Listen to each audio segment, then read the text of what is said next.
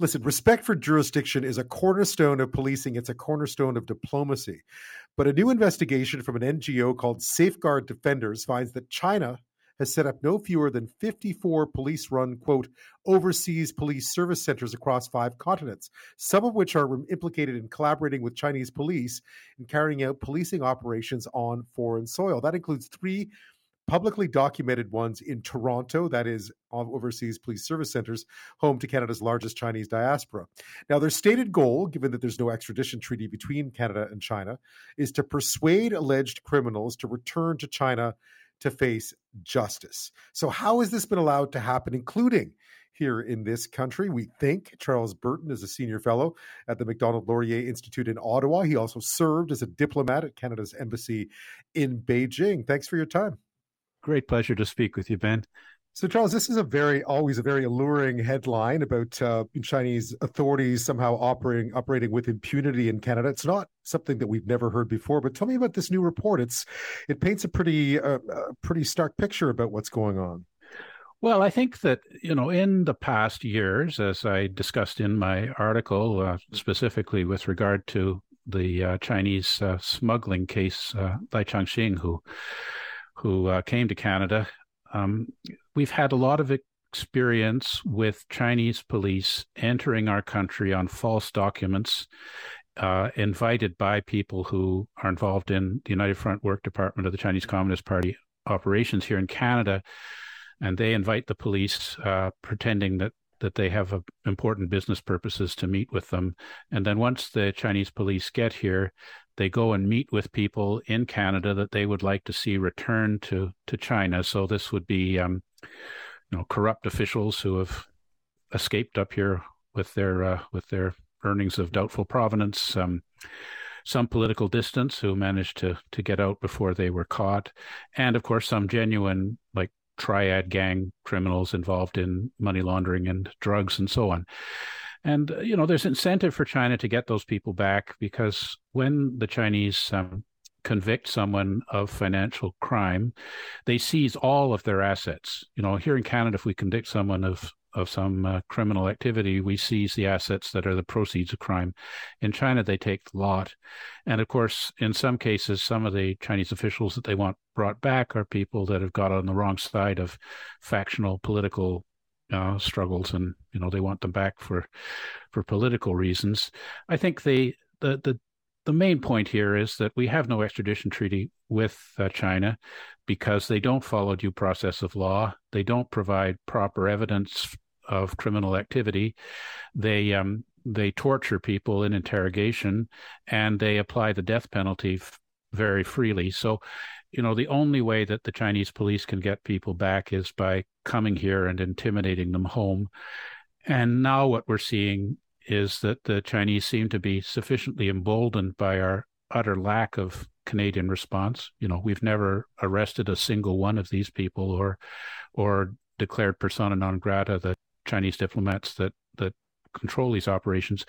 Um, you know, they've now setting up permanent offices it, it, around the world in countries that will tolerate them. And the transparency um, uh, report from out of Madrid identifies three of these offices in the city of Toronto. And I would imagine that there would likely be comparable offices in Vancouver and Calgary and so on, wherever there are significant uh, ethnic Chinese populations. So, you know, this is a gross violation of Canadian law, diplomatic practice, and why our government does not do something about it is uh, a cause for concern. I get. I mean, just the impact of having those. If you're a member of the diaspora living in this country, having having those, everyone knows those offices are around too within the community, right? This is no mm-hmm. great secret, but it's as if this entire system is operating in parallel, and and and how we can put up with that always shocks me. Well, I think that there is a you know a school of thought uh, in government and business that you know, our main concern with China is the promotion of Canadian prosperity through trade and investment. And that if we crack down on Chinese espionage or these harassment activities of Canadians of Uyghur and Tibetan background, for example, that uh, the Chinese will retaliate um, through economic coercion to to make us pay, and that tolerating this sort of activity by the Chinese regime is an acceptable cost of maintaining the business relationship. I, you know, I think that's a morally bankrupt position, and uh, I think that Canadians should demand that our government um, not allow the the Chinese police to set up operations and engage in illegal activities in inside the sovereign boundaries of Canada. It's just, uh, you know, it's just outrageous from my point of view that we don't we don't we don't uh, deal with this aggressively. So, under what guise do these offices exist? Because clearly they're not called, you know, the, the, the Bureau of the Fuzhou Police in Toronto. They're called something far different, right? Well, they do. I mean, they do claim to have some legitimate activities, such as, uh, you know, seeing as people can't get back to China due to the zero COVID policy. Um, they uh, they say they can renew driver's licenses and engage in normal sorts of um, of uh, police related activities. Um, that's the cover, but that sort of activity should be done by the consulates and embassies, not by some ad hoc office of people who have not been accredited as representatives of China in Canada. So these organizations typically hide under um, Chinese homeland organizations. So there are a lot of organizations coordinated by the United Front Works Department of the Communist Party here in Canada that that are ostensibly social and business associations to help um, Chinese speakers in our country, but which actually are acting as as extensions of the regime. So you know you'll see um, ads in Canadian newspapers signed by maybe as many as 85 organizations, you know, like the Fuzhou um, um, social club or the the the the Chinese Chess Association of Markham, uh, demanding that Canada um, respect the Hong Kong national security law, or demanding that that uh, Canada rebuke the um, UN Commissioner of Human Rights for uh, report uh, uh, talking about Chinese violations of of um, of uh, crimes of against humanity against the Uyghurs. So you know these organizations are are at the beck and call of the Chinese government, and then they have offices, and apparently these police uh, coordinating offices um, are um, housed inside the headquarters of these uh, Chinese associations. So we know where they are for the three of them in Toronto, and I dare say we could uncover many more if if we uh, put our minds to it. Are there any countries who are doing a better job of trying to make sure that uh, that this is at least not done with impunity? Oh, absolutely. I mean, Australia is in the lead on this. They have laws about foreign interference and people who are recipients of of um, benefits from a foreign state having to be transparent about it. The, the uh, Australian Foreign Influence Transparency Scheme Act of 2018, for example.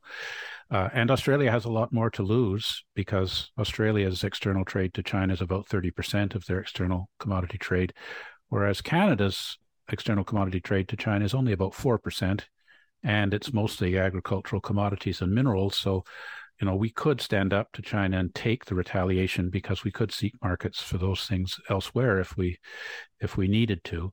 So, you know, we won't our government is not keen on the Foreign Influence Transparency Scheme Act idea.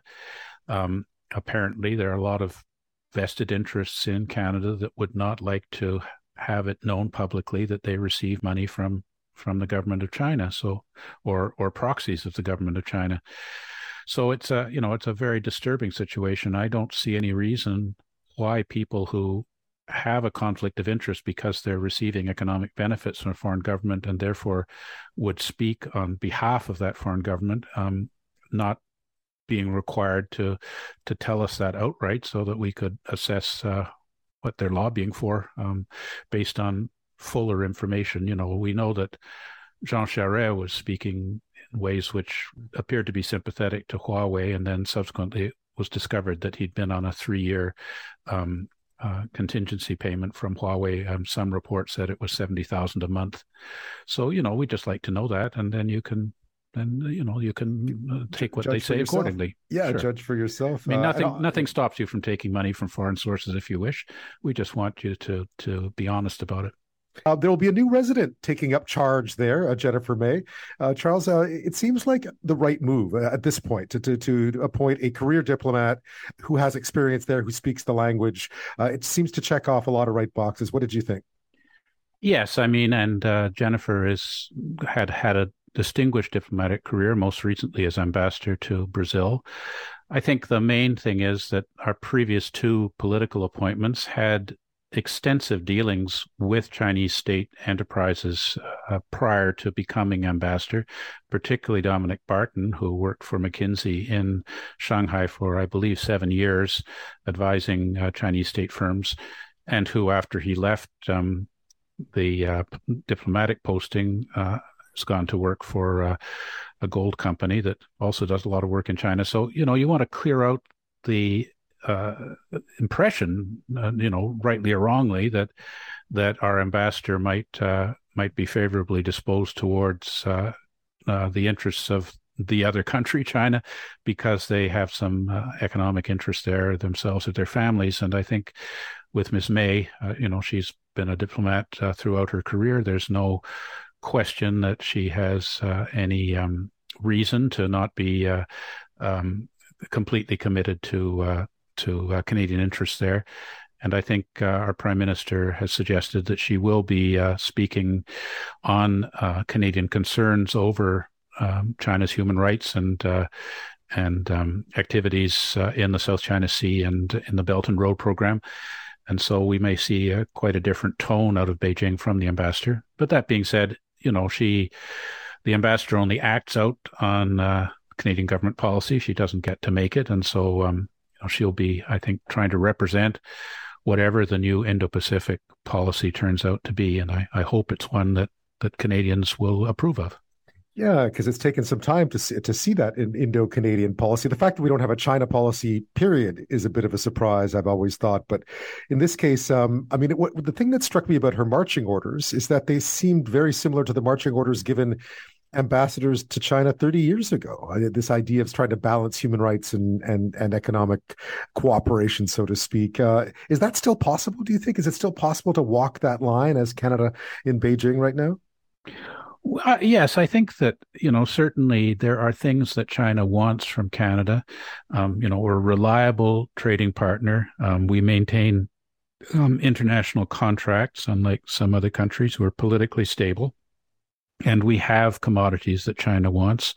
I don't think that we ought to make ourselves open to economic coercion or you know buy into this sort of line such as if your prime minister meets with the dalai lama you'll be sorry kind of thing that they mm-hmm. often put out we have to just go with with bald interests and and i think in our um, export policies towards china we have to build in the fact that um, China can arbitrarily apply non tariff barriers if they want to exert political pressure on us, as they did at the time of um, Ms. Meng Wanzhou, the Huawei CFO, who was being held in Vancouver pending an extradition hearing, when they um, decided to say you know, frankly, utterly falsely, that our canola seeds, a $30 million a year export, had um, contaminants in the dockage, the non seed portion. And then they made up another thing over meat, which primarily affected uh, farmers in Quebec. You know, that is going to happen. Um, and and if you're going to do business in China, you have to recognize that you're you're dealing with a an unpredictable, unreliable, untrustworthy partner, and uh, just build that into the costs of doing business. Yeah, it was funny how quickly that problem with the canola went away. Well, when all of a sudden they needed it, um, not that long back. Exactly. Um, Turns out that uh, it was bad, but it suddenly became not bad. Became good. One of the interesting things listeners may not know is that for someone like Jennifer May, who is a career diplomat, the difference between the China you know and the China, say, a Dominic Barton would know uh, makes a big difference when it comes to representing Canadian interests, I think, because um, there are many circles in Chinese life, and knowing that you represent Canada and Canada's diplomatic interests um, can often mean being somewhat isolated, but also you know, it, it, it is a delicate diplomatic balance, and I think um, you need to be a career diplomat to know how it works. I think that she has a lot of very strong uh, diplomatic training, and she's a person of very prudent judgment and I think she's less likely to be um, you know, how do you put it politely, but sort of seduced by a sophisticated engagement by uh, by people in the Chinese foreign ministry. I I have uh, I've known her very well. She succeeded me at the Canadian Embassy in Beijing, and I, mm-hmm. I have confidence that she's a, an excellent choice for a very difficult job. Charles Burton, thank you so much for your time tonight. It's a great pleasure to speak with you.